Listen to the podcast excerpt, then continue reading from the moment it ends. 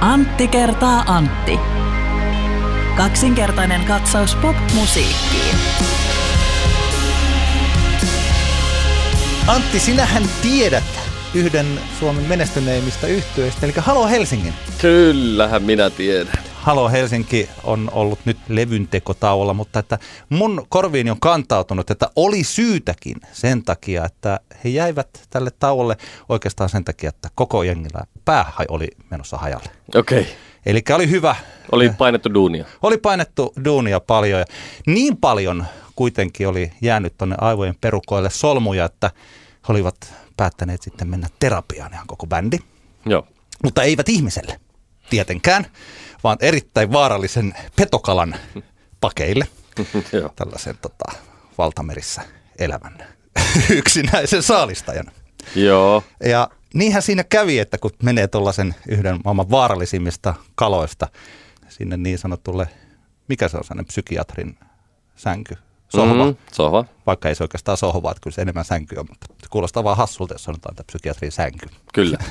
No, mutta siinähän kävi sitten kuitenkin sillä, että nämä kaikki mielen lukkotilat aukesivat ja kaikki on hyvin. Ja tästä syystä minä tiedänkin, Antti kertaa Antti podcast tietää ensimmäisenä Suomessa, mikä on Halo Helsingin uuden albumin nimi. Tiedätkö sä? No, mä saattaisin arvata tämän, mutta en halua spoilata iloasi, kun kerrot tämän nyt meille. Hulluuden highway. Yes, kyllä.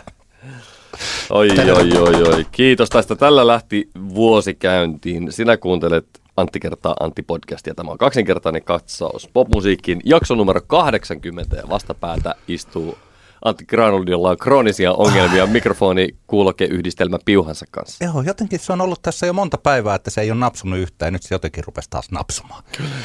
Harmi homma, minua vastapäätä taas istuu Groven mukanaan joka paikkaan tuova Antti Hietala. Hei vaan kaikille. Menikö uusi vuosi ja joululoma kivasti?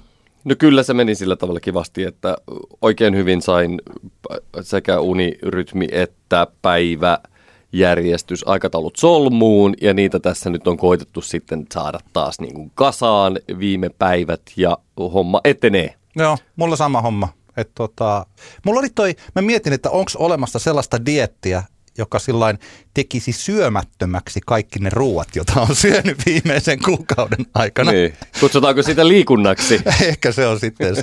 Kaikkihan saa syödä. Vallankumouksellinen eh, self-help. Mähän siis rakastan syömistä. Life hack, niin kuin tytäreni ne puhuu kaikista asioista, että niin kuin haaruka on esimerkiksi life hack. Niin tota, liikunta, sehän on aika semmoinen niin kuin life hack. Joo, kyllä.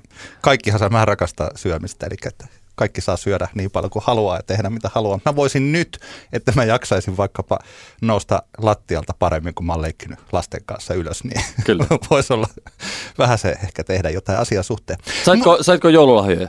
Saa, no, tota, Kerro yksi.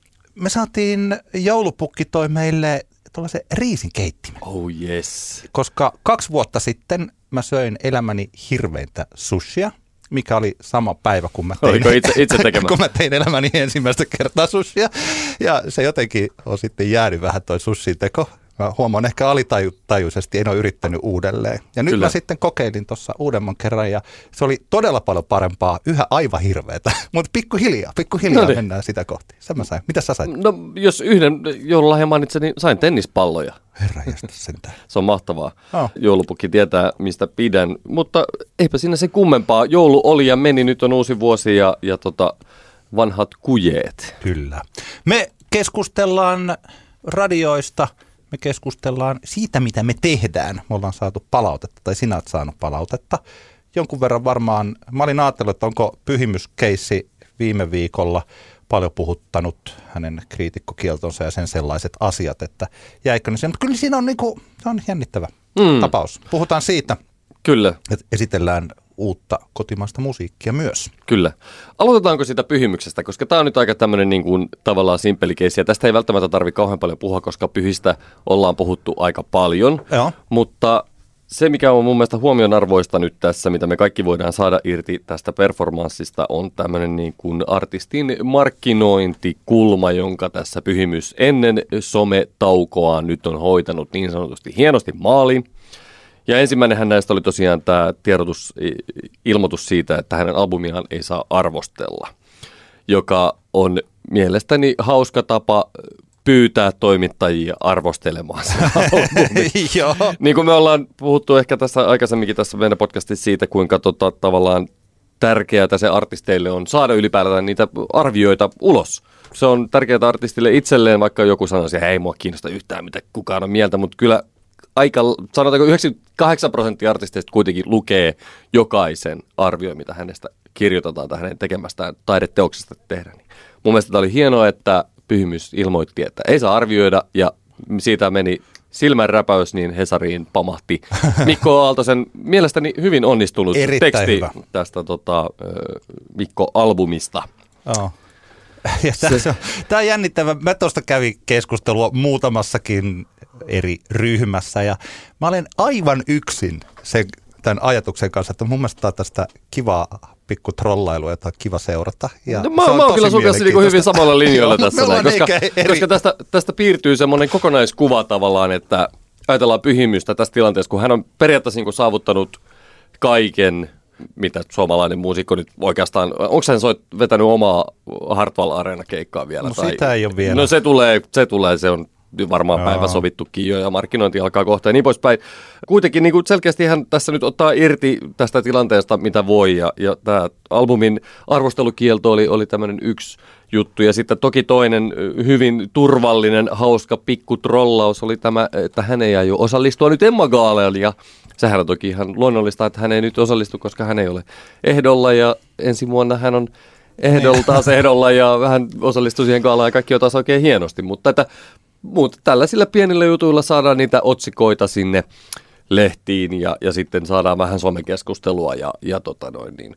Tästä muistuu, muistuu mieleen se, kun me puhuttiin tästä tota stereoyhtyeen, kun oli, oli tämä, me muutamia jaksoja sitten Joo. puhuttiin tästä, kun oli tämmöinen presentaatio ollut, missä markkinointi-ihminen oli käynyt läpi tätä stereokeissiä kokonaisuutena ja siellä oli hirveän tärkeää selkeästi tälle presentaation pitäjälle se, ne, ne niin numerot, esimerkiksi, että paljonko oli vaikka medianostoja Joo. artistista, niin tässä kaksi esimerkkiä, millä saadaan sitä numeroa isommaksi. Tämmöiset kaikki pikkujutut.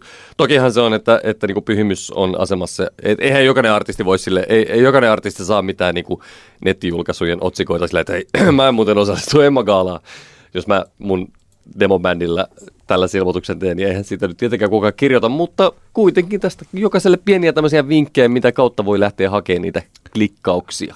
Muistaaksä tällaisen tamperelaisen modernia suomirokkia 2000-luvun alussa esittäneen yhtyeen kuin Tuvalu? Kyllä. Tuvalu teki aikanaan tällaisen kiellon, että heidän musiikkiaan ei saa soittaa radiossa.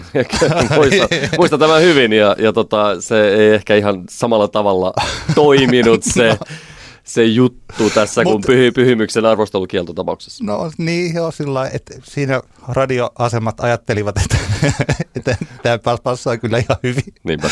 että ei soita. Mun mielestä meillä oli joskus aika, tämä oli sama aikaa, kun mä, mäkin soitin bändissä. Tuva oli ihan, ihan ok yhtiö, ei siis siinä mielessä, mutta että tämä kieltohan on, kuten, se on, on niin kuin mielenkiintoista, että miten se otetaan niin sellaisena jotenkin sydämen asiana – ja ehkä siihen liittyy se, että kun mä en kuitenkin, vaikka kirjoitan kritiikkejäkin, niin mä en mulla ei ole ainakaan missään tapauksessa kriitikon identiteettiä. Ja tässä suhteessa mä en ole semmoisessa tilanteessa, että kun on olemassa tosi isoja hyökkäyksiä tätä kriti, kriitikko koko kulttuuria ja mm. kulttuuritoimitusten tekemistä vastaan ja kaikki tällaiset sisältöyhteistyöt ja sellaiset ajaa siitä ylitte.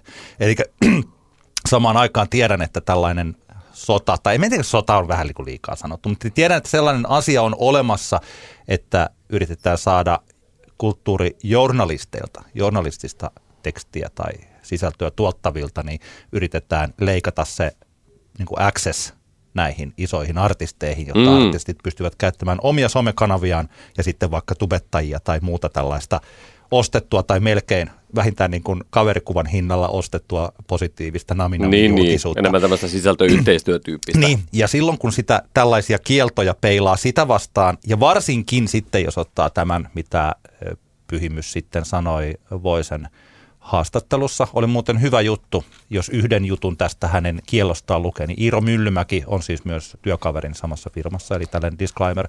Mutta tämä pyhimys kieltää kriitikoilta arvostelemasta uutta levyään, onhan tämä ylimielistä. Niin siinä hän hieman avaa sitä niin, että se ei ole kuitenkaan ihan pelkkä sellainen häneltä tällainen pelleily, että kyllä pyhimys ihan selvästi on sitä mieltä, että kriitikot eivät tee työtään oikein. Mm. Eli tämä lause, että ne omat kuulijat ymmärtävät oikein, mutta sen jengin ulkopuolella olevat kriitikot ymmärtävät väärin ja kokevat olevansa muiden kuuntelijoiden yläpuolella. Niin, Eli niin, hän, niin, niin. hän yrittää, hän, että tässä mielessä hän on samassa jengissä, hän pelaa oikeastaan niin kuin tällaista vasenta laitahyökkääjää samassa ketjussa, missä Tuukka Temonen on sentteri. ja, ja muita, muita ketjulaisia ei oikein ole vielä, kun artistit yleensä ei hirveästi uskalla lähteä tällaiseen keskusteluun, kun sitten tulee kaikilta kulttuuritoimittajilta turpaa helposti, mm. ainakin somepäivityksissä ja siis tällainen. Okei, to, muuten by the way, siis tämä, että ne, jotka eivät ole seuranneet, että miksi hän sieltä Emma Gaalasta ei ollut, niin se liittyi tähän, äh, miten lausutaanko tämä jotenkin, MKD, MSK? Mikedi Maski. Niin. Mikä Niin, tuota, hän, Juu, kyllä. hänen postuumisti julkaistu kakkosalbumi, joka ö, varmaan olisi ansainnut Emma ehdokkuuden. sit sitä- Ehdottomasti olisi ansainnut, mutta se jälkikäteen asiasta. Toki, toki se on ihan, ehkä tässä niin kuin koko tämä ke- maskikeskustelu niin kuin pyhimyksen suunnalta, ehkä se voi, jos nyt ajatellaan, että meille on tärkeää, että artisteja voidaan palkita postyymistikin, niin mm. Siihenhän tämä varmaan tämä pyhimyksen keskustelu nyt niin kuin johtaa, mutta mun mielestä tämä niin kuin Emma Gaalan boikotointi nyt on sitten kuitenkin Niin. lähinnä vaan tämmöinen, että koska Otsikko. eihän nyt varmaan olisi ollut sinne menossa anyway. Niin, tai olisi niin siis, joo, kyllähän varmaan kutsunnon saanut, ja Niin, siis, niin. joo, kyllä, kyllä tällainen, tällainen tota. mutta kyllähän toisaalta Emma Gaalalla on varmaan iso, iso tenkkapoon, tämä on nyt vähän jo off topicia, mutta siis tästä asiasta näistä on ollut totta kai se maustetytöt juttu, joka nyt on ehkä jo, jätetään se taakse, mutta tämä on yksi keissi. Sitten kuitenkin tällaisia, että tota, että kun Asko Kallonen oli Emma-tuomarina, ja sitten taas Asko Kallonen tekee tiivistä yhteistyötä Kisun kanssa ja sitten taas niin kuin Kisu sai paljon ehdokkuuksia. Eli siinä on siis tämä, tästäkin voi se kirjoitti, mikä oli yksi juttu, mikä mä olin, tota, en ollut huomannut ennen tätä kirjoitusta. Et siis tällaisia, tällaisia niin kuin pieniä juttuja, jotka, joita ainakin eh, siellä pitää miettiä nyt, että mitenkä näiden asioiden suhteen, ainakin, että onko tässä niin kuin jotain läpinäkyvyyttä. Ja ehkä, mm. ei ole, ehkä nyt vahingossa tänä vuonna niin sattui muutamat tämmöiset nallit napsahtamaan, mitkä Niinpä. tässä on ollut. ollut Kyllä, kyllä. tarina. Mutta se pyhimyksestä. Joo, Saadaan varmaan kaikki pitää vähän taukoa pyhimyskohuista, koska tosiaan hän on nyt sometauolla, niin katsellaan hommaa sitten, kun se Hartwell-keikka julkistetaan. joo, joo. Tässä vuodenvaihteessa, nyt kun eletään jo tammikuuta, tammikuun toista viikkoa, niin uusia radiokanavia alkoi täällä Suomessa. Ja nämä kanavat, nyt kun me tässä puhutaan, niin niissä on ollut vielä tällaiset hitaat startit, eli että kaikki juontajia ei ole vielä, joka ei ole välttämättä käsittääkseni edes julkistettu ihan kaikkia, Okei. mutta ne eivät ole vielä aloittaneet. Eli että ensin soitetaan musiikkia paljon ja pistetään pakettia kasaan ja sitten taas aloitetaan juonnoilla. Tämä on ihan useasti normaali tapa. Näin- Mitäs, mitäs kanavia siellä nyt oikein sitten tuli? Tämähän on jännittävä. No, tilanne on se, että se firma, joka minun palkkani maksaa Bauer Media, meiltä tuli kaksi kanavaa, eli Kasari ja Ysäri, jossa Kasari soittaa 80-luvun musiikkia ja Ysäri soittaa 90-luvun musiikkia. Selkeät konseptit. Ja sitten Nelonen taas aloitti kanavan, joka oli olemassa jo Pohjanmaalla, Aito Iskelmä. Siellä oli olemassa Aito Hittiä siis tällainen, mutta että nyt he tekevät siitä eh, niin kuin oman niin kuin tällaisen valtakunnallisen kokonaisuutensa. Kyllä. Aito Iskelmä. Se on hieno kanava. Joo, hei, tämä onkin, tämä on hyvä, me voidaan puhua näistä. Ja sitten mä lasken tähän myös Radio Helsingin laajeneminen Helsingistä Tampereelle ja Ouluun. Kyllä. Se on yksi asia. Ja sitten lisäksi Nelonen teki sellaisen päätöksen, että Hitmix sai paljon lisää taajuuksia, eli jos olisivat nyt, mä en ole ihan omalla osaamisalueellani, mutta käsittääkseni Nelonen olisi voinut tehdä myös niin, että he olisivat perustaneet kaksi uutta kanavaa. Okei. ja tehneet niin kuin, että näistä taajuuksista olisi riittänyt, mutta mieluummin he vahvistivat yhtä vanhaa ja sitten toivat tämän aidon iskelmän tähän. Mutta miten sulla tulee mieleen aidosta iskelmästä? No, mä ymmärrän, että tämä nimi, tällä nimellä välttämättä ei ole semmoisia niin syvempiä merkityksiä. Mä, mä niin kuin veikkaisin näin, että se, se, mä voisin kuvitella, että jossain määrin sattuman kauppaa, että tämän, tiedätkö, että tähän on päätynyt tämmöinen niin nimi, koska mä, mun on, tai en mä tiedä, se on niin kuin herkullinen ajatus, että joku miettisi jossain, että mikä on aitoa iskelmää ja mikä ei, koska voisin kuvit, kuitenkin ovit, kuvit, voisin kuvitella, että jotkut elastisen iskelmä henkiset kappaleet varmasti soivat myös aito iskelmä kanavalla, vai olenko aivan väärässä? No ei se oikein ole. Siis tässä on sellainen, tämä on tosi mielenkiintoinen asia, Joo, kerro vaan. koska siis varsinkin kun se aito iskelmä se oli olemassa. Mutta kun Toi, soiko siellä vaan niinku Isto Hiltunen sitten? aito iskelmä soittaa sekä uutta musiikkia että klassikkomusiikkia, jonkun verran myös ulkomaisia tällaisia kevyen musiikin klassikoita. Tämä on oikeastaan hyvin samankaltainen tämä Aito Iskelmäkanavan soittolista kuin mitä Iskelmäradion soittolista oli 10-15 vuotta sitten. Okei. Eli siinä mielessä tässä on vanhempaa musiikkia. Jos eilen vaikkapa Prime-tunti kahdeksasta yhdeksään tuli Suvi Teräsniskan yötulkinta Ihmisen poika, Agensia Jorma Kääriäinen, Kuljen taas kotiin päin, Kim Lönholmin klassikko Minä olen muistanut, Kaija Koon Tina Kenkätyttö, Westerinen yhtyöinen tummilla teillä, Markku Aro Keskiyön aikaan, Tuure Kilpeläinen ystävän päivä, Mari Rantasilla Vain rakkaus, Desirelessin upea biisi Voyage, Oi, Voyage. oi. Ja siis Se on iskelmää. Kyllä, kyllä. Kirka, niin paljon se sattuu ja, ja tota, Lauri Tähkä ja Telonkerjuu. Siis tällaista, siis on olemassa sellainen ajatus, että se musiikki, mitä Iskelmäradio soittaa, ei ole enää sitä, mitä jotkut kokevat aidoksi iskelmäksi. Ai että, tämä on hieno, Niin. hieno universumi kyllä. Joo, ja siis eli että Vaikka... Onko, onko Jani Volanen linjoilla? Please, tee tästä joku, tota noin, niin, tee joku TV-sarja tästä koko, koko hommasta.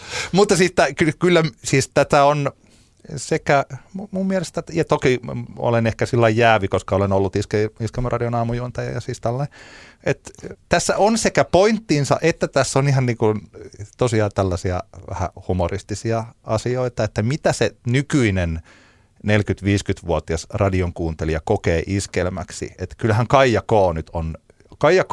80, 80-luvulla oli poprockia ja sitten se oli ehkä 10 vuotta sitten suomipoppia ja nyt jo jossain vaikka tässä Hesari artikkelissa niin hänet oli laskettu iskelmäksi. Kyllähän se alkaa olla sitä, mitä iskelmä on vuonna 2020. Mm. Suvi Teräsniska tai Juha Tapio tai Lauri Tähkä, no Jari Sillanpää nyt on tuhonnut omilla teoillaan mm. oman uransa syystäkin. Amfetamiini ja iskelmä ei.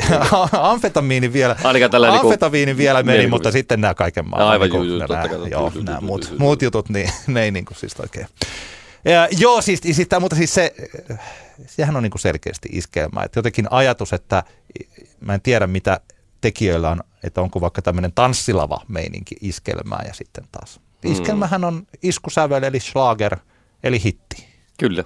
Mutta mä kokisin, mulle iskelma on aikuishitti. Näin mä oon aina sen ajatellut, että, että tota, joku muu hitti on, vaikka se on eri mitä mun tai sun, meidän tyttäremme kuuntelevat Mm. vaikka, niin, niin aikuishitti, eli Kyllä. iskelmä. Näin, näin mä sen ajattelen. Kyllä, kyllä. Niin tässä mielessä se, että mikä toi aito iskelmä.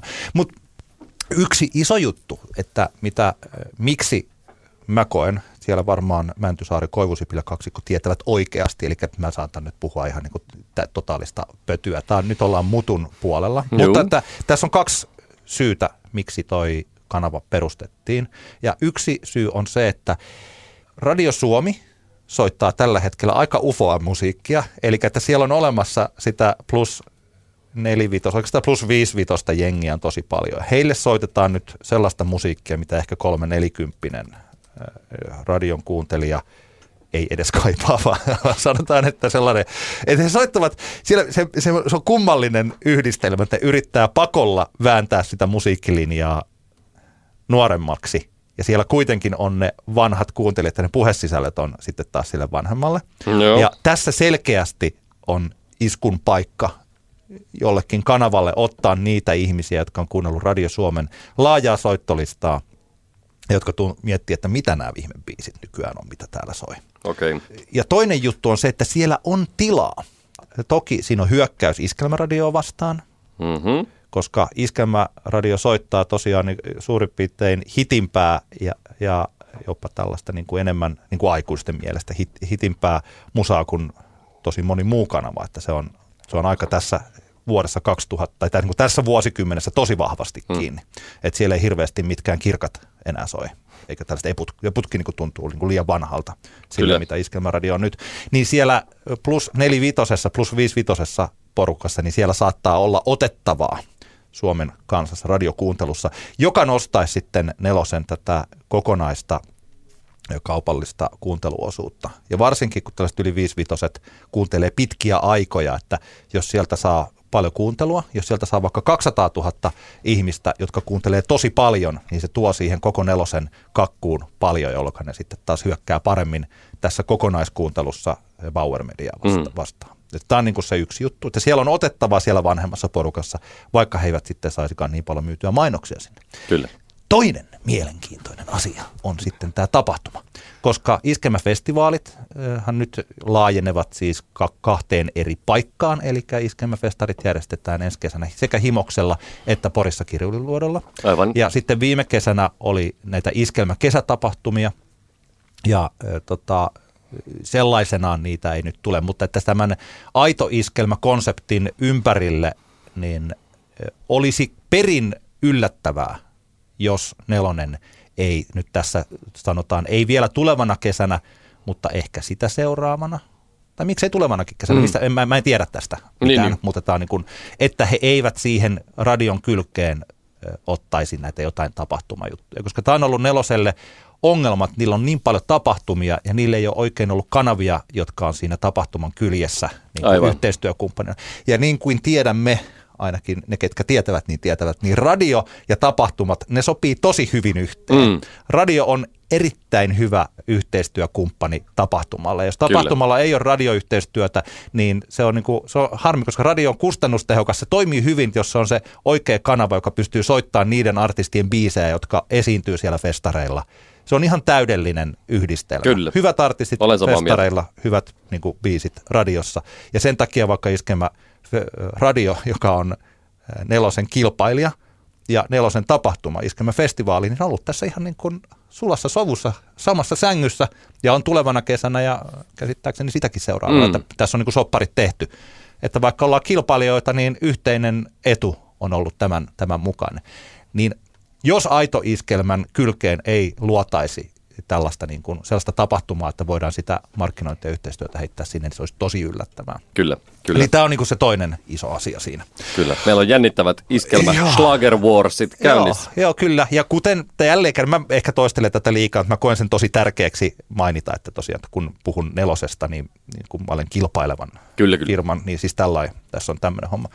Ja toisaalta silloin tällöin oman firman tyypit sanoivat, että kun mä en oikein meidän omista kanavista eikä oikein ollenkaan promoa ja kehu niitä tarpeeksi, mutta kun mä en kehtaa, koska se menee, ja siis se menee, niin kuin, se on Joo, hankala joo. tilanne, Juu, juu. mutta sen takia mä yritän olla niin läpinäkyvä näiden asioiden kanssa. Kyllä. Ysäri-kanavahan on täsmälleen sama homma, eli että kun kerta on tämän nyt päättyneen vuosikymmenen ylivoimaisesti suurin, siis tämmöinen, okei sitä ei perustettu silloin, mutta että niin kuin radioilmiö, jos aamulypsy tapahtui silloin vähän aikaisemmin edellisellä vuosikymmenellä ja sitten ton viime vuosikymmenen aamulypsy nu, niin kuin niitti sitä suosioa. Parhaimmillaan se oli puoli miljoonaa ihmistä per aamu. Yhä on niin kuin yli 300 000, eli se on ihan radiotuote aamuissa. Niin Oku Luukkaisen retroperjantai taas loi oikeastaan sen koko Ysäri buumi. Sitä oli olemassa, siis Yle Xllähän oli jo parasta ennen, mm. ja siis kaikki täällä, se oli siinä bubbling under, mutta tätä Oku sai luotua siihen sen yhteisön, ja siihen perustettiin sitten Hitmix, joka oli nelosen, joka ei ole ihan puhdas Ysäri-kanava, mutta Mm. aika, aika lähelle, ja nyt sitten työnantajani perusti tämän Ysärin. Ja kun meillä on Ysäri-tapahtumia, en tiedä, oletko huomannut, mutta tällaiset vaikka niin kuin Movetron tuolla vetelee niin kuin loppuun myytyjä keikkoja Mm. maakunnissa, siis tällaisissa niin kuin viidestä, niin kuin satojen ihmisten klubeja tai siis Kyllä. Tällaisia. Ja näitä Ysäri-kiertueita ja Oku Luukkainen taas tä- tällä omalla retroperjantai DJ settihommallaan, niin ö, siis suksee on ihan kipeä kova. Mm. Ja varsinkin pääkaupunkiseudun ulkopuolella. Että se ysäribuumi on tosi iso. Ja se on jopa vähän tällainen, mä välillä niin ihmetellyt, että miksi vaikka Hesari ei ole tarttunut siihen ollenkaan. Että ehkä siellä ei ole vielä ihmisiä, jotka olisi oikein tarkkaan huomannut sitä tai tajunnut, että se on, että siis se ysäribuumi on valtava. Ja onhan se, se on Ja- ihan massiivinen. Joo, ja, toi, ja sitten on olemassa totta kai Jysärifestarit on himoksella ja siis tällaisia asioita. Niin, Kyllä. että toi Ysäri radiokanava, kun se tästä tosiaan nyt kunnolla sitten pääsee liikkeelle, niin siihen kanssa tämä koko tapahtumapuoli ja siis sellainen yhteisö. Niin Kyllä, tota, se on, mutta on mielenkiintoista tämä, niin kuin, tähän Ysäribuumiin liittyvä nostalgia, ja nostalgia on itselle tullut tässä mieleen, kun nyt olen kuunnellut tämän vuoden puolella autolla ajaessani, olen kuunnellut Radio Helsinkiä, kun se meillä kuuluu täällä nyt FM-verkossa, ja, ja se on ollut hauskaa jotenkin niin kuin fiilistellä sitä, että miten se musalinjaus eroaa esimerkiksi Bassoradion aamu- ja päiväohjelmien musalinjasta, ja kyllähän Radio Helsinki nojaa hirvittävän paljon enemmän semmoiseen tota, niin nostalgia nälkään. Joo. Ja jotenkin tuntuu välillä, että se on niin kuin huvittavastikin jopa niin kuin meidän ikäisille niin kuin räätälöity se koko homma. Tosi paljon iso osa biiseistä, mitä nyt on, ainakin mitä nyt on sattunut kuulemaan, niin on just semmosia, joist, joist, jotka vievät minut mielessäni sinne 20 vuoden taakse, Joo. silloin kun olin vielä nuoria, nuoria virkeä. Ja, ja se on jännä, jännä homma, että, että jos nyt kaikki nämä, mit- mistä me ollaan puhuttu nyt, nämä radiokanavat, tämmöiset ysärit ja hitmiksit ja, ja iskelmät ja, ja nämä artistit ja sitten toisaalta nyt tässä Radio Helsinki, nehän niinku, se on niinku mennyttä maailmaa, että on, tämä radion ja nostalgian niinku, eh, liitto on niinku hyvin vahva. On. Ja, ja mä mietinkin just sitä, että, että se onkin Bassoradiolla esimerkiksi, kun se on kuitenkin nuorempi se, selkeästi se profiili, ainakin se musan suhteen siellä tulee paljon kaikenlaista niin kuin latinotrappia ja muuta, jotka eivät varmasti ihan kauhean paljon yli kaksi, sanotaanko kaksi vitosia, ainakaan yli kolmekymppisiä puhuttele. Niin, niin tota, sehän, sehän on aika monen duuni, koska sähän joudut siinä tavallaan niin kuin luomaan semmoisen uuden tavallaan platformin, koska oh. sulla ei ole se nostalgia siinä koko ajan niin kuin läsnä siinä hommassa. kyllä. Ja Se on siis, vai, varmasti todella vaikeaa. se on vaikea ja siis nyt pitää aina miettiä, mikä on aikuinen, mutta että jos me ajatellaan tällä radiomielessä aikuinen voisi olla, aikuisväestö on siis 2554. Mm. Se on niin kuin, kun me puhutaan aikuisväestöstä, meillä Bauer Mediassa puhutaan keskikaistasta. Eli ei ihan nuoria eikä ihan vanhempia, vaan Mm. siihen väliin. Ne on ne, jotka, joihin mainonnalla pystyy vaikuttaa ja jotka kuuntelee radioa ja jotka on siis tällainen. Kyllä. Joilla on sekä rahaa että halua. Kaksi vitosella on hirveä halu tuhlata rahansa, mutta sille ei oikein vielä ole sitä. Niin.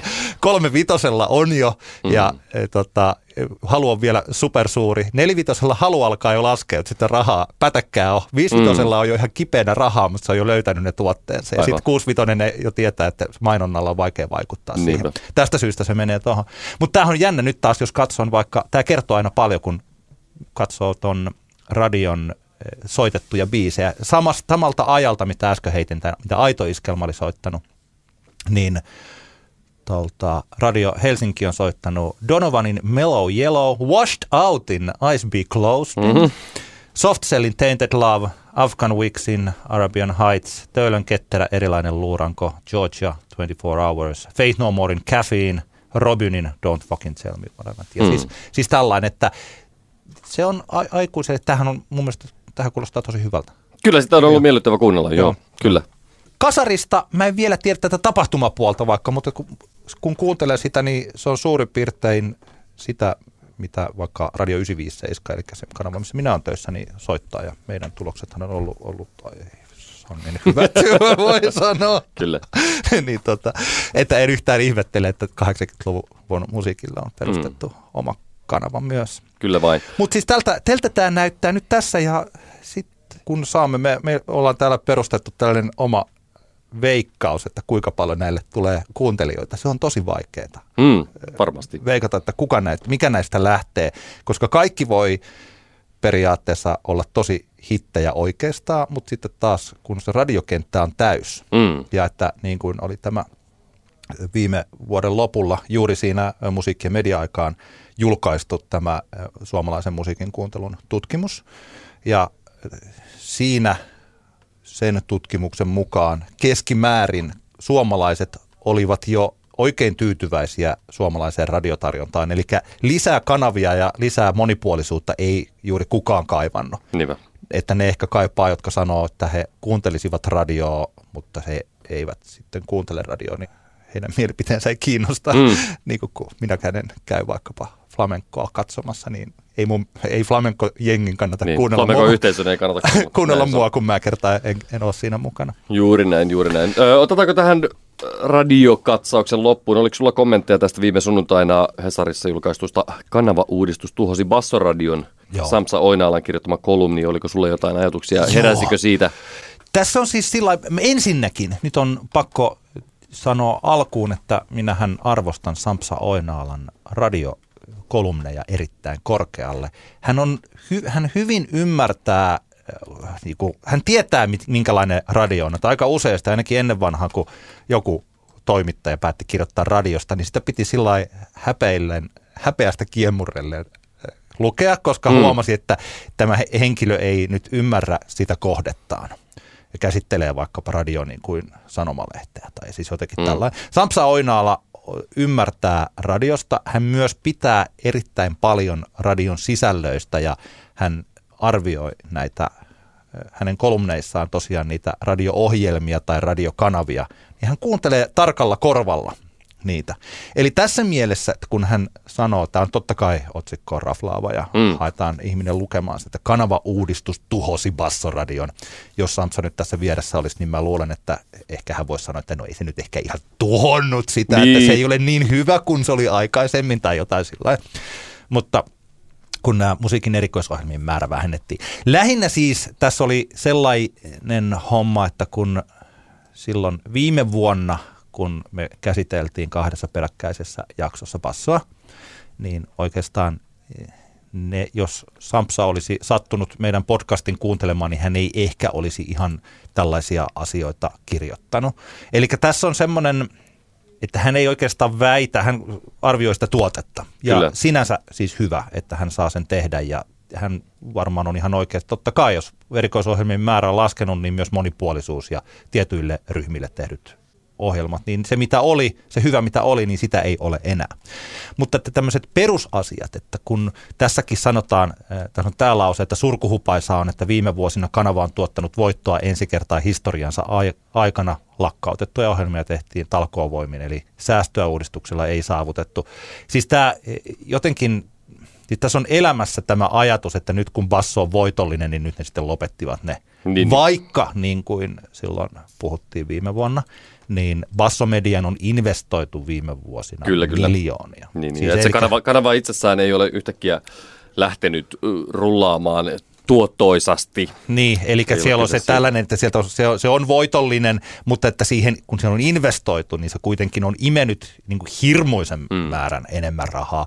Se ei ole vielä ruvennut se investoinnit niin, että se olisivat niin kuin break-evenissä, kaukana. Niinpä. siitä. Eli tässä mielessä niin kuin tämä pitää muistaa tällainen, niin kuin, tällainen talouspuolen Kyllä, kyllä. asia. Mä, mä kävin eilettäin keskustelun ystävän kanssa, joka ihmetteli tätä, oli lukenut tämän saman kolumnin ja ihmetteli tätä Basson tilannetta. Ja sitten jotenkin mäkin siinä niin yritin selittää, mikä mun mielestä tämän koko homman edelleenkin se pointti on ollut se, että Basson hallituksessa ei olla oltu tyytyväisiä kuuntelijamääriin, ei olla oltu tyytyväisiä mainosmyynti niin kuin euroihin ja on koettu, että tarvitaan jonkunlainen muutos. Mm. Ja, ja on pyritty löytämään tota noin niin, keinoja, millä saadaan lisää sitä niin kuin, kuuntelijoita ja sitten mainosrahaa sisään. Ja, ja siitä tämä niin kuin, muutos tapaht, on tapahtunut. Ja, ja sitten toki me voidaan olla monta eri mieltä siitä, että onko tämä nyt sitten, minkälaiseksi ikinä se kanava nyt asettuukaan, että onko se oikea tapa, mutta että, että, että siitä tässä on kyse, eikä, eikä jostain, eh, tiedätkö, semmoisesta, mitä se nyt sanoisi, tämmöisestä, että tässä jotenkin niin kuin käytetään hyväksi, käytetään hyväksi niin kuin vapaaehtoisvoimaa ja sen jälkeen vaan hylätään ne ja sitten kerätään rahat taskuun. Siitähän Joo. tässä ei ole kyse, vaan mun mielestä tässä on juurikin kyse siitä, että se tapa, millä on aikaisemmin tehty, se ei ole hallitukselle ollut riittävän tuottoisaa ja nyt täytyy tehdä asioita toisella tavalla. Joo, Eikö si- niin? Eikö siitä nyt tässä On, tai voi sanoa, että se ei ole ollut siis tuottoisaa ollenkaan. Ja ennemminkin puhe on siitä, että miten tällainen kanava, joka haluaa tarjota jotakin muuta kuin valtavirta kanavat tarjoavat, tai vaikka meidän, siis Basso varmaan ajattelee, että he haluavat olla valtavirta, ja hip-hophan on mm. iso, siis niin kuin näin, mutta että samaa mitä vaikka Bauer Media nelonen, siis että kuinka vaikeaa sitä on saada kannattavaksi, ja tämä on jatkuvaa taistelua, se on sama mistä Radio Helsinki. Se pitää aina muistaa niiden ihmisten, jotka on siinä ympärillä, että, että siellä on ihmisiä, jotka kävelee niitä ekstra kilometrejä koko ajan vaivaa päänsä puhki, että miten me saadaan pidettyä tämä olemassa, niin. tämä kanava. Siis että, että kannattaa lähteä sitä kautta. Joo. Ja tosiaan siis se iso juttu tähän Basson erikoisohjelmien loppuun, kun siihen vaikutti tämä radioiden ja Gramexin päättynyt on demand soppari. Mm. Eli kun aikaisemmin niitä musiikkiohjelmia pystyi kuuntelemaan jälkikäteen, niin viime kevästä lähtien niitä ei ole pystynyt. Kyllä. Ja sehän sivutetaan tässä. Samsan, Samsan kolumnissa täysin tämä, tämä pointti. Joo, ja se on isoimpia pointteja siihen mun mielestäni. Okei, me ollaan hyvin, tämä on niin kuin siis sillain, että mistäpä minä tiedän. Ehkä ne olisi lopetettu joka tapauksessa. Mm. Who knows? Niin kyllä. Mutta kyllä se nyt ainakin vaikuttaa siihen, että jos, kanava, jos erikoisohjelmalla on vaikkapa 5000 kuuntelijaa taajuudella ja sitten sit on on demandin kautta kuunneltu vaikkapa 2-3 tuhatta kertaa. Ja sitten pudotetaan se on demand kuuntelu, kaikki siis sellainen niin kuin ja se mahdollinen potentiaali sieltä. Mm. Niin tota, joo, kyllä, kyllä. Joo. Eli siis tällainen se, ja tämä keskustelu siitä, että niitä erikoisohjelmia ei kuunneltu taajuudella sen takia, että kun erikoisohjelmia ei ylipäänsä kuunnella taajuudella, että mm. valtaosa radion kuuntelijoista missaa valtaosan siitä sisällöstä, mitä radio tuottaa. Kyllä. Ja että jos me isketään johonkin tiettyyn aikaan se erikoisohjelma, se vaatii tosi paljon. Varmaan yksi, ehkä voidaan mennä asiassa eteenpäin, mutta Yksi iso asia on se, että usein ajatellaan, että radion erikoisohjelmat on jotain marginaalikamaa. Et mm. Tässä meillä on tämä valtavirta, ehkä, jos, jos on sitäkään, mutta että meillä on olemassa tällainen soittolista, joka soittaa sitten päivän hittejä. Sitten meillä on erikoisohjelma, jossa tulee jotain niin B-puolia ja obskuriteetteja. Sellaisia. Mm. Sehän on ihan väärä tapa ajatella. Ennemminkin pitää ajatella, että meillä on olemassa yleisö, joka haluaa ja janoaa jotakin – ja sitten kun meillä on olemassa se yleisö, niin sitten me tarjotaan niille jotakin, mikä on hyvää. Et erikoisohjelman tarkoitus on tarjota hyvää ja ehkä siinä kohtaa miettiä, että onko tämä, niin unohtaa se, että onko tämä suosittua vai ei. Eli että jos mä nyt aloitan vaikka Punk Rock Don't Stop with Antti Granlund ohjelman, niin kyllä mä nyt jumalauta sitä Clashia soitan. Joka helvetin ohjelmassa tulee Clashia, koska se on kaikkien aikojen paras punk-bändi. Siis niin kuin aina, että en mä nyt soita, kyllä mä sit voin soittaa siellä myös jotain muuta. Kyllä, kyllä. Mutta siis niin kuin näin. Eli että se jotenkin tässä aina, aina se pomppaa sillä esiin, että erikoisohjelmat soittivat, että löysin mielenkiintoista uutta musiikkia jostain niin kuin tästä mm. crowd-klassikkoa vuodelta 70. Siis näin. Eli, eli viestisi on tuleville bassoradioille se, että kun mietitte erikoisohjelmia, niin pitäkää ne niin kuin, siinä kokonaiskonseptissa kiinni. Niin se erikoisohjelma mietitään sen yleisön kautta. Siis yleisö, kun ne tapahtumatkin, kyllä. Se, niin kuin yleisön kautta se mietitään, että onko joku tyyppi, joka sieltä haluaa niin kuin tällä. Ja tosiaan tämä Yleä kohtaa hyökkääminen. Yleäks tekee hienoa työtä. Yle puhemusiikkilinja on hyvä, vaikka ymmärrän sen kritiikin. Netissä upeata äh, musiikkijournalismia. Muuten hieno rekry oli Ylellä. Netti, netin musiikkitoimittajaksi aloitti tällä viikolla Anton Vanhamajamaa. Okei, okay. no niin, onnea vaan Antonille. Joo, ja onnea Ylelle, että saivat, että se tarkoittaa, Yle satsaa tosi paljon – musiikkijournalismiin ja musiikin erikoisohjelmiin, ja kun täällä puhutaan, että ja mitä siellä onkaan, pitkällä aikavälillä tehty vähennetty musiikin erikoisohjelmien määrää, kun, kun ei se ole sillä, kun radio on romanttinen media, mutta kun ei se ole enää se ykköspaikka tälle uudelle musiikille. Radiolla on muita erittäin hyvin toimivia tarkoituksia ja sitten niin kuin tämä erikoissisältö, sitä pitää tuottaa jollain muulla tavalla. Kyllä. Siinä oli meidän radiokatsaus 2, tammikuussa 2020. Kyllä. Kiitos. Meillä oli tässä, mitä, kolme vai neljä viikkoa taukoa, kun ei tehty jaksoja, eikö vain? Pautteralla. Me ollaan saatu mullakin kyllä palautetta, mutta jotenkin itse nyt kiinnitin huomiota tässä tämän tauon aikana niihin kommentteihin ja palautteisiin, mitä minun silmiini ja korviini osui ihan, ihan tuolla meidän vaikkapa sosiaalisessa mediassa tai sähköpostissa inboxissa tai sitten ihan face-to-face ihmisten kanssa tuolla tota, esimerkiksi Tampereen yöelämässä. Ja mä oon miettinyt paljon näitä asioita ja mulla on tässä tämmöinen niin neljä juttua, mitkä mä haluan nostaa tästä, mitä mulla on niin, niin sanotusti jäänyt haaviin näistä nyt. Me ollaan tehty kaksi vuotta nyt tätä podcastia ja, ja tota, tässä on tämmöinen pieni itsereflektion paikka nyt meillä tämän palautteen suhteen. Oho. Lähdetään tämmöistä niinku kevyestä. Äh, sano, Ensi- sulla on jotain sanottavaa. Onko pyhimyskieltä nimeltä tekemästä podcasteja? Ei, ei, ei, ole, ei, ole, ei ole pyhimyskieltä käsittääkseni. Voi Eikö, se- eikö pyhimys, ja- sehän jopa jotenkin positiivisesti kommentoi meidän hänen liittyvää keskustelua. No anyway, vähän, se, on, se on toinen juttu. Pyhimys ei liity nyt tähän, okay, tähän okei, juttuun okei. millään tavalla. Kevyestä lähdetään liikkeelle. Elina kirjoitti meille Facebookissa tämmöisen viestin, joka, jossa hän kehui meidän podcastia. Ja sitten siinä oli tämmöinen lause, mikä mun mielestä antoi minulle niin kuin voimaa niin sanotusti.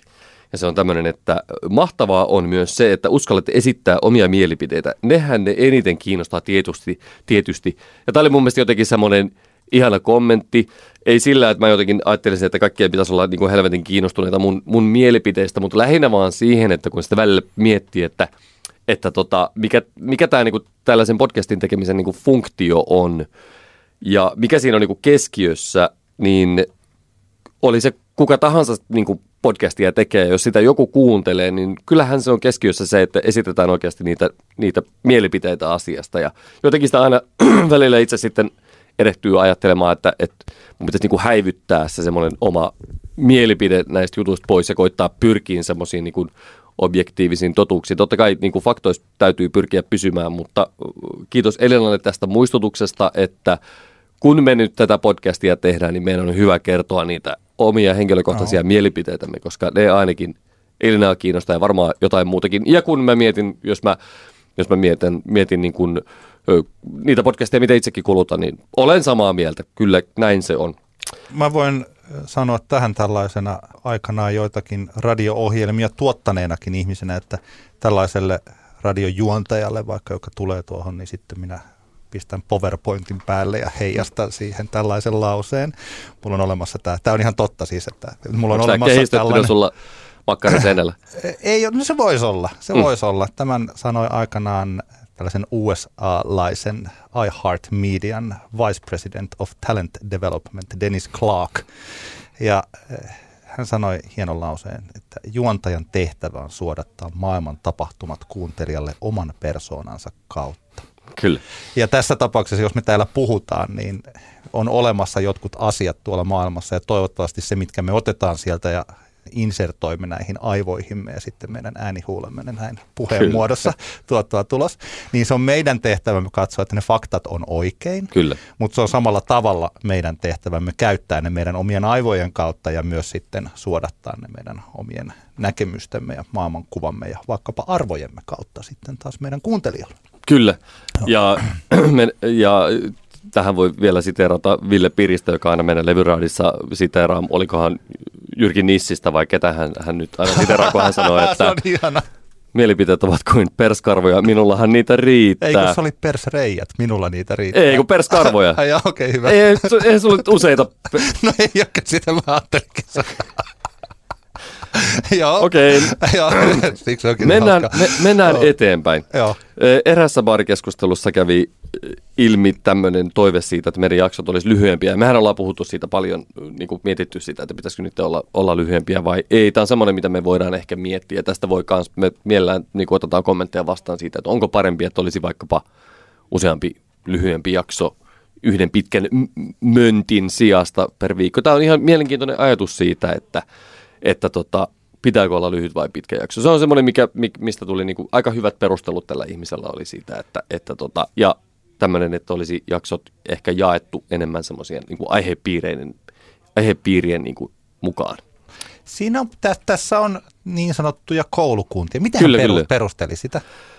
No esimerkiksi niin, että jos on yksi pitkä jakso, jossa on niinku useampia eri aiheita, että olisi vaikka jaettu se sitten omiin jaksoihinsa, jotta jos esimerkiksi ei kiinnosta vaikkapa äh, Antti Hietalan palaute itse reflektio-osio, niin voi niin kuin suorilta skipata sen ja mennä siihen seuraavaan jaksoon, jossa on Antti Granlundin radiokatsaus 2020. Tai päinvastoin. Kyllä, juuri näin. Joo. Mutta tämä oli, tää oli tämä niinku pointti. Tämä on tämmöinen, mitä me varmasti tullaan, tullaan ehkä miettimään. Ja mä, mä oon niinku miettinyt itsekin, koska meillä on, meillä on konsepti, meidän täytyy kehittää tätä, niin me, me pidetään semmoinen kehityspalaveri. Mä en ole välttämättä sitä mieltä, että se on välttämättä tarpeellista, mutta tämä oli ihan hyvä pointti. Siinä on sellainen, siis tämähän on, tämähän on mahdollista, jos me vaikkapa, mitä me nyt ei olla vielä ainakaan myyty, mutta jos me myytäisiin vaikka mainoksia ja me haluttaisiin lisää startteja Mm. puhutaan starteista. Kyllä, kyllä. Niin silloinhan me ehdottomasti jo, jaettaisiin jokainen keskustelu omakseen ja iskettäisiin mainos jokaisen meidän keskustelun kärkeen. Kyllä. Ja sitten siinä tapahtuisi niin, että jotkut keskustelut ö, veis niinku, niitä kuunneltaisiin enemmän ja sitten tällaiset ö, niinku, meidän vakkari, superdikkari, niin ne tietysti kuuntelisi sitten kaikkia sinne. Kyllä se on, se on ihan mahdollista. Sitten meidän pitää, mä, mä itse vaan aina, kun mä kuuntelen, niin mähän kuuntelen ne podcastit, mitä mä kuuntelen, niin ne on aina alusta loppuun. Ja sitten mä jatkan aina siitä, mihin mä oon aikaisemmin Mm, jäänyt. Mutta toisaalta, kun meillä esimerkiksi ei ole aina ihan yksi aihealue, vaan vaikka me periaatteessa ollaan musiikkipodcast, niin kyllähän meillä tässä on kaiken maailman muuta. On, on, on. Jos joku vaikka haluaisi kuunnella pelkkiä vitsejä, me voitaisiin aina kerätä, vaikka kerran kvartaalissa julkaista sellainen, missä Kyllä. on pelkät vitsit. Se olisi helvetin hyvä jakso. Mennään seuraavaan palauteaiheeseen, mikä tuli. Ja tämä palaute annettiin oluttuopin äärellä, äärellä eräässä tamperelaisessa anniskeluravintolossa, jossa kuuntelijamme Kari, terveiset vaan Karille. Kari sanoi, että Antti, kun sinä olet niin ryyppäysvastainen tuossa sit teidän podcastissa. Sitten mä aloin miettiä, että onko mä nyt niinku ryyppäysvastainen ja, ja miten tämä oikein menee. Ja, ja tota, sit mä aloin sitä miettimään sitä asiaa, niin, niin mä tulin siihen tulokseen, että mä oon ehkä enemmänkin kritisoinut alkoholin ja showbisneksen välistä liittoa, joka on syvä ja vahva ja alkoholin myynti mahdollistaa paljon asioita, vaikkapa ohjelmaravintolapuolella ja niin poispäin. Mutta tota, ja mä tarkoitan, kun se mahdollistaa, niin mä tarkoittaa sitä, että kun myydään viinaa, niin se tuo ohjelmaravintolalle rahaa sisään ja sitten ne voi buukata välillä vähän marginaalisempiakin bändejä ja niin poispäin.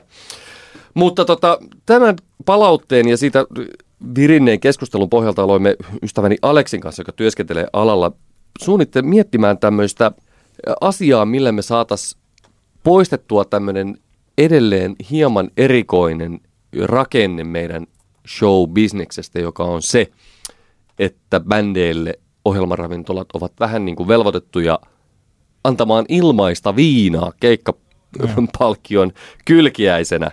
Ja tämä on siis vanha kulttuuri, josta ollaan mekin tässä meidän podcastit puhuttu, mutta, mutta tämä on mun mielestä semmoinen, joka olisi, joka on niin kuin aika iso aihe sen takia, koska tässä on tämmöinen kansanterveydellinen kulma. Ja vaikka on ollut mahtavaa niin kuin huomata se, että varsinkin nuoremman polven muusikoilla välttämättä sitä niin kuin viinaraideria ei enää oikeasti ole.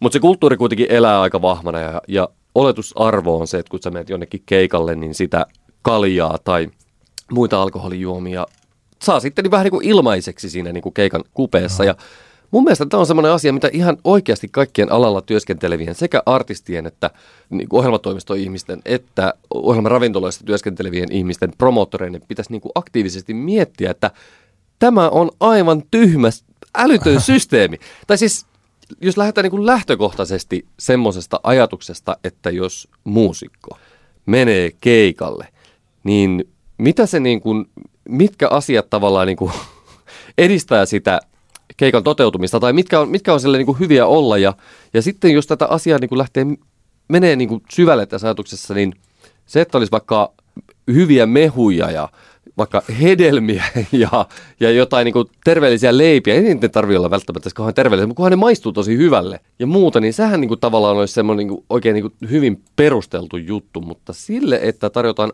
että jostain syystä meillä on tämmöinen yksi elintarvikeosio, eli alkoholijuomat, on semmoinen, joka on niin kuin tavallaan defaulttina lähestulkoon joka paikassa tarjolla aika lailla aloittelevillekin artisteille, niin tämä on niin kuin tavallaan tosi outo kuvio. Ja On olemassa jopa termi kalja palkalla. kyllä, kalja palkalla, juu, joo, ei, saadaanko me jotain liiksaa? No ei, mutta kyllä ne lupas meille viinat. Niin. Eli tota, tämä on niin kuin hassu juttu, josta syntyy ensinnäkin hirveän paljon kuluja ohjelmaravintoloille ja festivaaleille siitä, että tarjotaan ne viinat niille bändeille. Ja, ja tota noin, niin sitten se toisaalta se ei välttämättä tee ihan kauhean monelle kauhean hyvää, että se on niin kuin tavallaan kuuluu aina diiliin se, se viinapullo esimerkiksi. Se ei tavallaan ku- kuvittele se, että sä tulisit joka päivä duunia ja sun työnantaja antaisi sulle aina niin kuin, että sä pystyt vetämään sen päivän läpi, niin se antaa sulle korin kaljaa Niin. se ei ole kauhean niin kuin pitkäkestoinen ratkaisu. Tästä syystä me alettiin miettimään tämmöistä tapaa, millä me voitaisiin lähteä muuttamaan tätä, tätä tota, hommaa.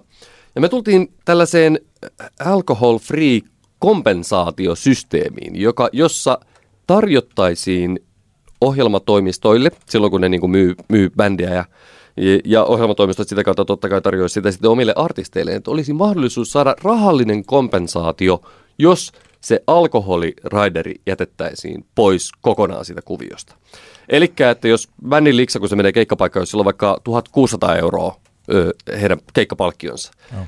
Sen sijaan, että, se, että jos jätettäisikin kokonaan se viinaraideri pois, niin saisi vaikka 100 euroa lisää siihen palkkioon päälle. Miltä tämä tuntuisi ja kuka siitä voisi ihan oikeasti kieltäytyä? Ja pointti on se tavallaan, että mikä estää ketään käymässä, käymästä itse hakemassa niitä alkoholituotteita sieltä kaupasta, jos niin kuin niitä oikeasti tarvii. Mä tiedän, että on ihmisiä, jotka tarvii sen ryypyn ennen kuin ne menee sinne lavalle. Itsekin tykkään juoda sen yksi olut, yhden oluen tai kaksi olutta ennen kuin mä menen vaikka lavalle. Ja, varsinkin keikan jälkeen se on tosi mukavaa hyvän keikan jälkeen juoda ne parit kaljatykkaa siinä kätevästi käden ulottuvilla heti siinä takahuoneessa. Mutta että tämmöinen kompensaatiosysteemi voisi olla aika hyvä ja siitä voisi joku nyt sitten niin kuin laskea, että missä kohtaan, kuinka iso tämä kompensaatio voi olla, että tavallaan sit ohjelmat tai baareilla ja festivaaleilla sitten, että se ei synny isommaksi kuluksi kuin se, mitä alun perin maksettiin näistä viinoista, jotka monesti saadaan vaikka jonkun panimoyhteistyön kautta vielä ehkä ilmaiseksikin voidaan saada sinne tapahtumaan niin kuin käytettäväksi. Niin tota, no. tämä voisi olla mielenkiintoista ja t- tässä voisi ehkä jossain määrin valtiokin lähteä tukemaan tämmöistä projekteja. Tuetaan keikkapaikkoja, jotka ottaa tämmöisen alcohol-free kompensaatiosysteemin käyttöön. Oho. Tämä on mun mielestä harkinnan arvoinen juttu. Mä oon samaa mieltä. Kuulostaa tosi hyvältä. Ei tosin vähennä sitä mielikuvaa, että Antti Hietala on alkoholin vastainen. Kyllä. Ei, mutta siis mä ymmärrän. Ja mähän en, minähän en todellakaan siis ole alkoholin vastainen oh. ihminen. Eilenkin illalla join kaksi olutta kotona. Ne maistut tosi hyviltä. Ja... Tiedätkö, hei, mäkin join kaksi Kyllä. olutta kotona. Oi että, ja, ja, ja joskus, joskus tota, saatan juoda useammankin oluen. En kotona, kotona hyvin niin kuin harvemmin, mutta sanotaanko joskus kun lähden ystävieni kanssa ravintolaan vaikka ja niin poispäin. Mutta siis pointti oli se, että en koe olevani ryyppäysvastainen ihminen. Minä haluan vain kyseenalaistaa tätä aivan hölmöä liitosta, jossa nuoretkin artistit edelleen kasvavat maailmaan, jossa se viinajuonti on oleellinen osa keikkojen tekemistä. Joo, no, tässä on hyvä pointti. Kyllä Mutta oli vielä yksi asia. Joo, mulla oli vielä yksi asia. Tämä on tavallaan sitten vähän tämmöinen niin kuin vakavampikin aihe. Tämäkin palautteen anto tapahtui anniskelun ravintolassa Tampereella ja henkilö tuli minulle kertomaan siitä, että eräässä vanhassa jaksossa antamani kommentit tämän henkilön lauluvireestä keikolla oli aiheuttanut hänelle suurta mielipahaa ja vaikeuttanut hänen niin kuin, työskentelyä. Oh. Oli saanut hänet kyseenalaistamaan omaa kykyään esiintyä livenä ö, aika paljon ja tämä oli hirveän hieno asia, että tämä ihminen tuli antamaan tämän palautteen.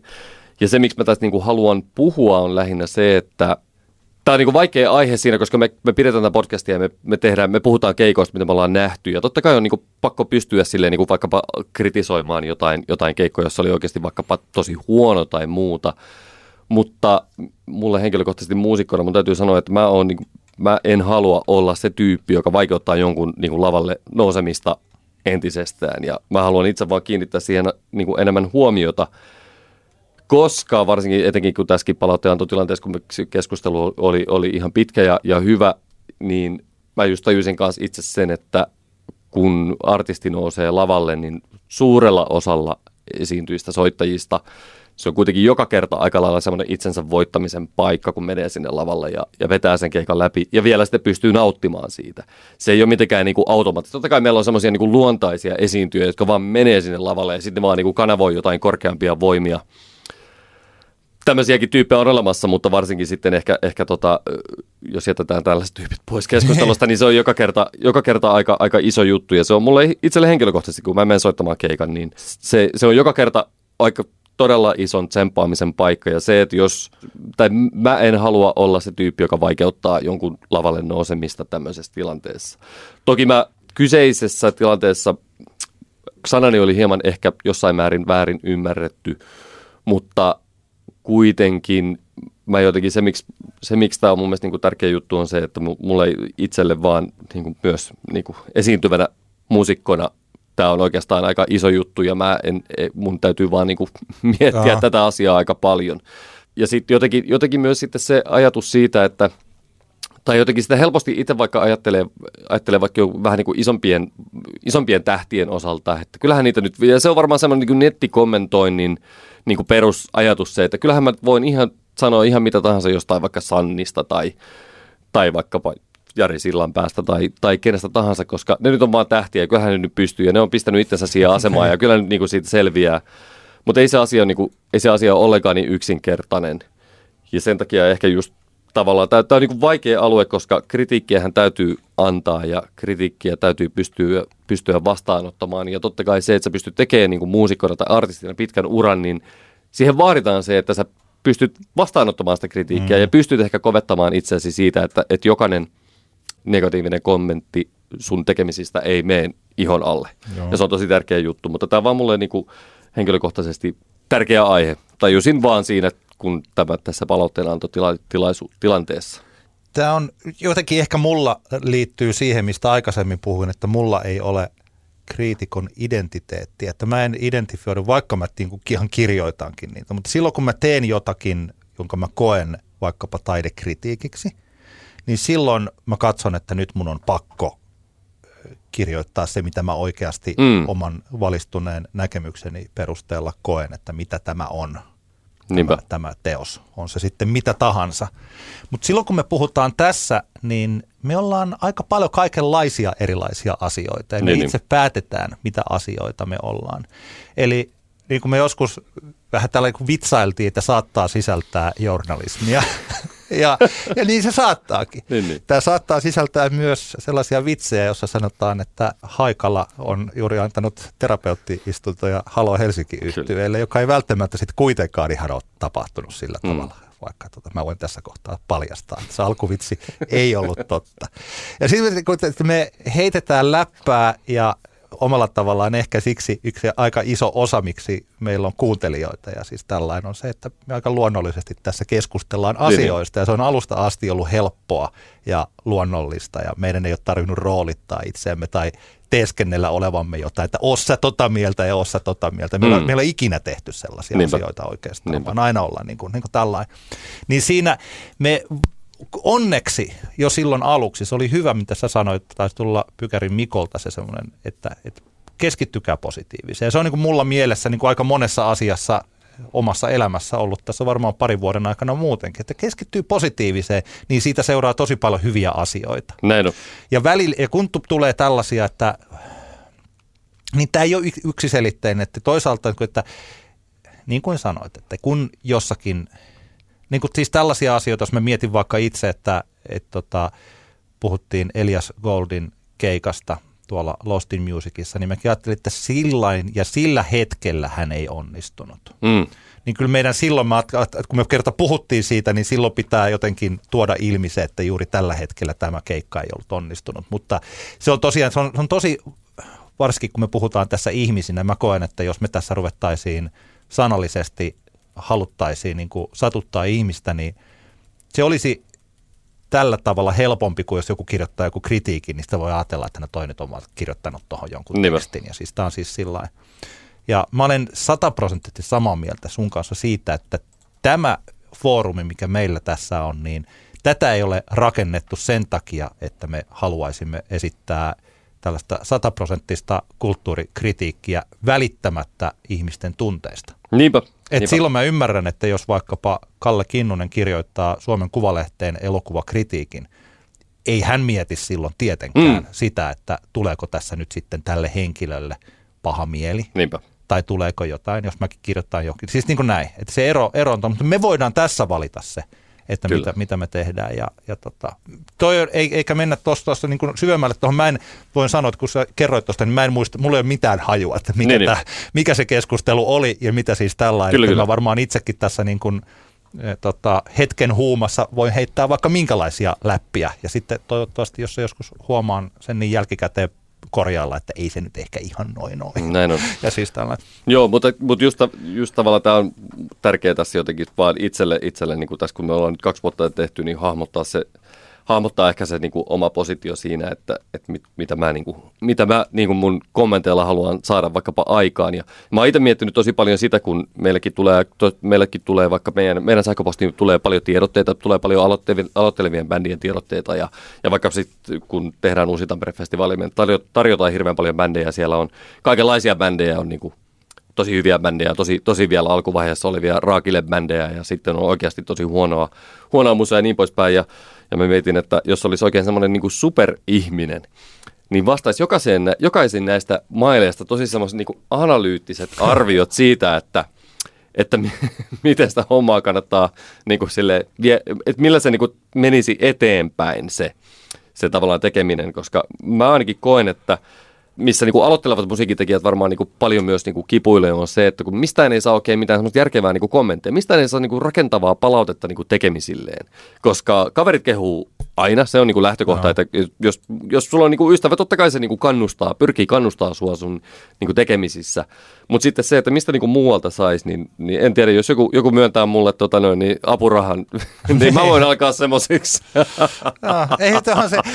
tsemppariksi musatekijöille, koska, ja, ja mä, mä tarkoitan sillä, että, että se olisi niin kuin tärkeää, että ihmiset saisi semmoisia niin oikeasti järkeviä kommentteja, missä samalla aikaa kritisoitaisiin, mutta sitten pystyttäisiin niinku hakemaan semmoisia kulmia, millä, millä tyypit, jotka oikeasti haluaa tehdä juttuja, niin saisi niinku hommansa eteenpäin. No.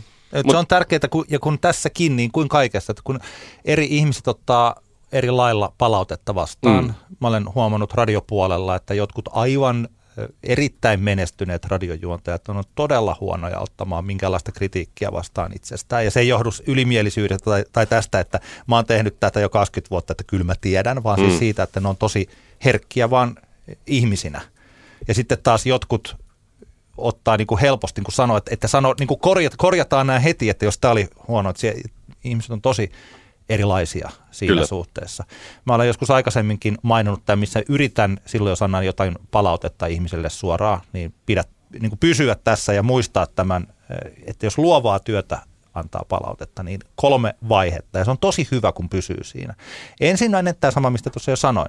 Eli fokusoidaan positiiviseen. Jos joku on mm. esittänyt vaikka, jos mä esitän sulle erottisen pyllytanssin ja sitten sä haluat tätä mun erottista pyllytanssia kommentoida, niin fokusoi positiiviseen.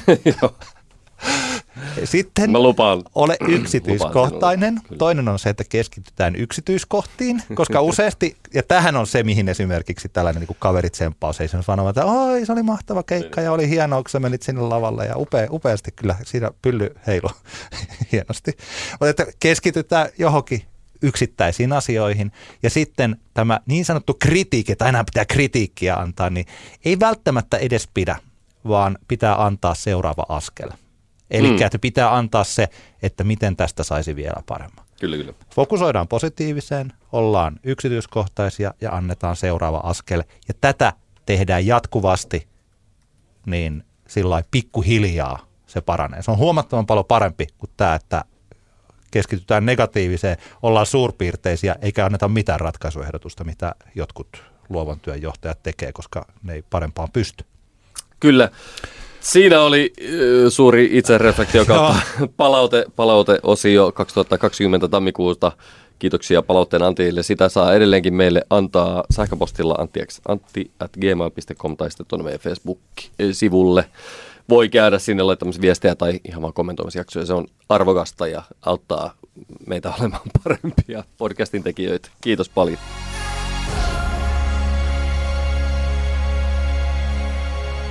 Älä nuku tämän ohi osiossa. Me esittelemme aika useasti kotimaisia kappaleita, ei aina, mutta jossakin määrin uusia biisejä. Ja nytkin meillä on kaksi kotimaista laulua. Toinen näistä on ilmestynyt viime vuoden marraskuussa ja toinen tämän vuoden alussa. Otetaanko kronologisessa järjestyksessä? Mä voin no sanoa ensin vaan. tämän omani. Tästä Aleksi Pahkala erinomaisessa päivänbiisit.com blogissaan kirjoitti marraskuun kuudes päivä. Silloin minä en tätä huomannut enkä kuunnellut biisiäkään, mutta onneksi Meriläisen Mikko, Soundin päätoimittaja, tätä viime viikolla, kun nähtiin, niin kehui ja silloin sen, sen kuuntelin ja ihastuin. Tämähän on ihan mun musaani. Eli Arppa, kappale nimeltään Vartiovuori. Arppa on julkaissut Arppa nimellä kaksi biisiä. Helsingin hulina, mikä on ok. Tämä Vartiovuori mun mielestä on vielä parempi laulu. Arppa tekee, on muuten tosi mielenkiintoinen artistinimi. Oh, Arppa. ja Arppa tekee, siis ne, jotka tykkäävät vaikkapa Antti Autiosta tai tällaisesta, ehkä jostain niin vaikka Pimeyden biiseistä, Paakalan Aleksi nostaa yhdeksi vertailukohdaksi Luck Belotin, joka on ehkä vielä maalailevampaa ja tuotetumpaa kuin mitä ainakaan, ainakin nämä biisit.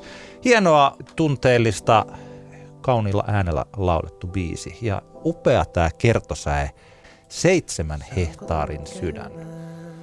Otatko mut vastaan? Se on hienosti sanottu. Mä tykkään tällaisista, kun on niin kuin kauniista säkeistä, joita sitten voi pohdiskella. Mitäs mieltä sä olit Arpasta? Tämä oli hauska tuttavuus, oli mennyt meikäläisellekin hän täysin ohi. Hieno tämmönen New Wave of Finnish Baroque Folk Pop. Joo. Tota, artisti, kyllä. Joo, jännittävä. Saa nähdä, mihin, miten Arpan tota noin, rakeet riittää. Joo, ja sellainen homma muuten, jos tässä mietin tätä Give the Next Step, niin huomasin, että jos jollakin sterkoilla tätä kuuntelee, niin soundi on, siis lo-fi on mun mielestä ok, ja ei tarvi olla tällaista tuotettua supersoundia, mutta tämä biisi ja ehkä nämä kaksi biisiä molemmat olisivat hyötyneet vähän paremmasta masteroinnista. Eli se tila, missä mä kuuntelin, sen itse asiassa oli, voin sanoakin sen, se oli tuo Art House Cafe Kehräsaari, kun sinne saa ehdottaa biisejä, niin mm. laitettiin sinne kappaleita ja siellä, siellä tämä kuulu. Niin siinä tilassa tämä ei soinut ihan niin hyvin, jos jotain miettii, että ehkä sellaiseen, että ei tuotantoon eikä välttämättä miksaukseenkaan, mutta vähän siihen ihan niin kuin lopputuotteeseen, että miltä se kuulostaa, että voisi olla vähän parempi tämän tyyliseen musiikkiin, niin se, niin kuin, se sound. Seitsemän hehtaarin sydän, otatko mut vastaan seitsemän hehtaarin sydän? Mun kysymyksiin vastaatko seitsemän hehtaarin Meikäläisen Älä nuku tämän ohi kappale on tällä viikolla Joni Ekmania ehkä voisi kutsua Tampereen tämmöiseksi hidden gem tyyppiseksi niin kuin hahmoksi. Joni, Joni on tehnyt pitkään musaa bändiensä ja solo-projektiensa kanssa. Ja tota, Jonilta nyt tuli uusi kappale tässä tammikuun alussa nimeltä Mikään ei riitä, joka on kyllä niin kuin ri- riemastuttavinta tämmöistä, no se melkein jopa sanoisin, että tanssittavaa indie-rockia. Se on varmaan niin Jonia niin itseään varmaan todella paljon ottaa päähän tämmöinen määritelmä. Mutta koska se fiilis mulla tuli, mä, ensimmäinen kerta kun mä kuulin tämän biisin oli radiossa ja mä en ollut kuullut tätä tosiaan aikaisemmin, niin- ja mä en ihan tunnistanut heti alkuun, että toi on Ekmanin biisi, koska tämä kuitenkin tässä, on aika, tässä ollaan aika kaukana semmoisesta niin kuin garage-räminästä, mistä Joni on ehkä, ehkä niin kuin monella tapaa aikaisemmin ollut niin kuin tuttu. Niin tota, tämä kappale on siis nopea tempoinen. Tää, tä, tässä niin kuin tuli jopa semmoisia niin fiiliksiä sinne niin kuin tämmöiseen viimeiseen tanssittavan indie rockin kultakauteen tuonne 2000-luvun ensimmäisen puoli, vuosikymmenen niin kuin puoleen väliin. Tässä on jopa vähän fiiliksiä. Siinä on vähän Phoenixia, siinä on vähän Vampire Weekendia, siinä on vähän Strokesia. Ja niin kuin, mut kuitenkin ei sillä, että tämä olisi vaan tämmöinen, niin kuin, tai että tässä biisissä on niin kuin, paljon asioita. Tämä ei ole pelkästään tämmöinen niin kuin, 40 India Day niin nostalgia-trippi tai hieno teksti. Tai, ja edelleenkin se, että tämä on todella niin kuin, on joitain semmoisia kappaleita, joissa vaan niin yksinkertaisesti on semmoista niin kuin luonnollista esimerkiksi tanssittavuutta tai semmoista, että, niinku, että jalka vaan alkaa vipattamaan, niin kyllä mun täytyy sanoa, että mikään ei riitä kappaleessa niin tapahtuu. Ja jotenkin, en mä tiedä, tämä mahtavaa, että vaikka oon arvostanut Ekmanin touhuja kyllä niin kuin pitkään, niin jotenkin mun mielestä tämä on nyt semmoinen aika semmoinen uusi päänavaus kyllä. Jos vaan lisää tämän tyyppistä kamaa tulee, joka on tämmöistä niin kuin samaan aikaan, tai tavallaan niin kuin taas niin kuin helposti lähestyttävää musaa, tiedätkö? Ei tarvi no. olla silleen garage rock diggari, että sä pääset, saat tästä biisistä kiinni. Mun mielestä jotenkin niin kuin, ihanaa, jos tämmöisiä biisejä tulee lisää Ekmanin eetteristä. Ja on tulossa, siis äh, Soitse silti julkaisee Joni Ekmanin albumin, joka on nimeltään Sinulle. Se julkaistaan hetkinen, ettei se tulisi jopa ensi viikon, riippuu millä viikolla tätä kuuntelet. 17. päivä tammikuuta ilmestyy tämä. Se yksi kappale viime vuoden loppupuolella tästä julkaistiinkin, tämä noin kahdeksan minuuttinen kaupunki, Joo. joka sekin on hieno, että selkeästi tällainen, mä luulen, että Joni itse kutsuisi tätä enemmän tällaiseksi niin kuin soft rockiksi, tätä hänen lini, tätä linjaansa. Et, et tota, odotan, odotan tota levyä tosi paljon. Kyllä. Mikään ei riitä, silloin mun vitutus kasvaa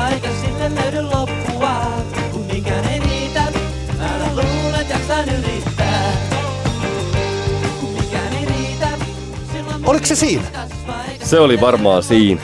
Kyllä tässä yli tunti mentiin, että ne, jotka toivoivat lyhyempää jaksoa, niin ei tippunut ainakaan nyt tällä kertaa. Kyllä, ehkä, ehkä ensi kerralla. Kiitos paljon kun kuuntelit ja me palaamme ensi viikolla asiaan. Kyllä. Hei, otetaan meidän tosta, tämän vuoden ensimmäisestä levyraadista. Loppuun vielä mainos. Eli meillä on meidän tammikuun kevätkauden ensimmäinen levyraati järjestetään 22. päivä tammikuuta keskiviikkona Arthouse Cafe Kehräsaaressa. Ja meillä on siellä hieno raati paikalle. Meillä on meidän vakiraatilaisen Ville Pirisen lisäksi meillä on hieno tamperelaisen Rare Media kollektiivin toimitusjohtaja Vilma Rimpelä on siellä raadissa ja sitten meillä on tamperelainen DJ Sara-Maria Kylänpää meillä on siellä raadissa ja sitten meillä on kuvataiteilija, videotaiteilija, levyyhtiö Hebo Sami Sämpäkkilä siellä raadissa. Eli aivan mahtavaa, tulkaa paikalle ja tulkaa ehdottamaan kappaleita ja viettämään mukavaa iltaa. Hei, mä muuten sain kanssa palautteen meidän levyraadista, jota kehuttiin paljon, mutta että sellainen toive esitettiin, että me voisimme painottaa, että me soitamme enemmän uudempaa musiikkia kuin vanhempaa.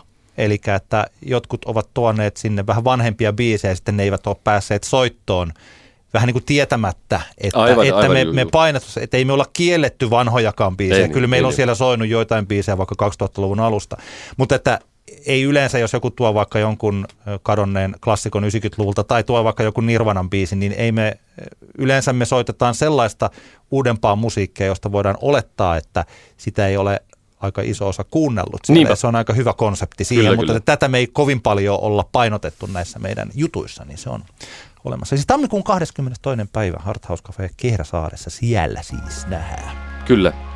Mutta kiitoksia Kiitoksia paljon. ja hyvää uutta Palaamme ensi viikolla asiaan. Hei. Moi. Antti kertaa Antti. Kaksinkertainen katsaus pop-musiikkiin.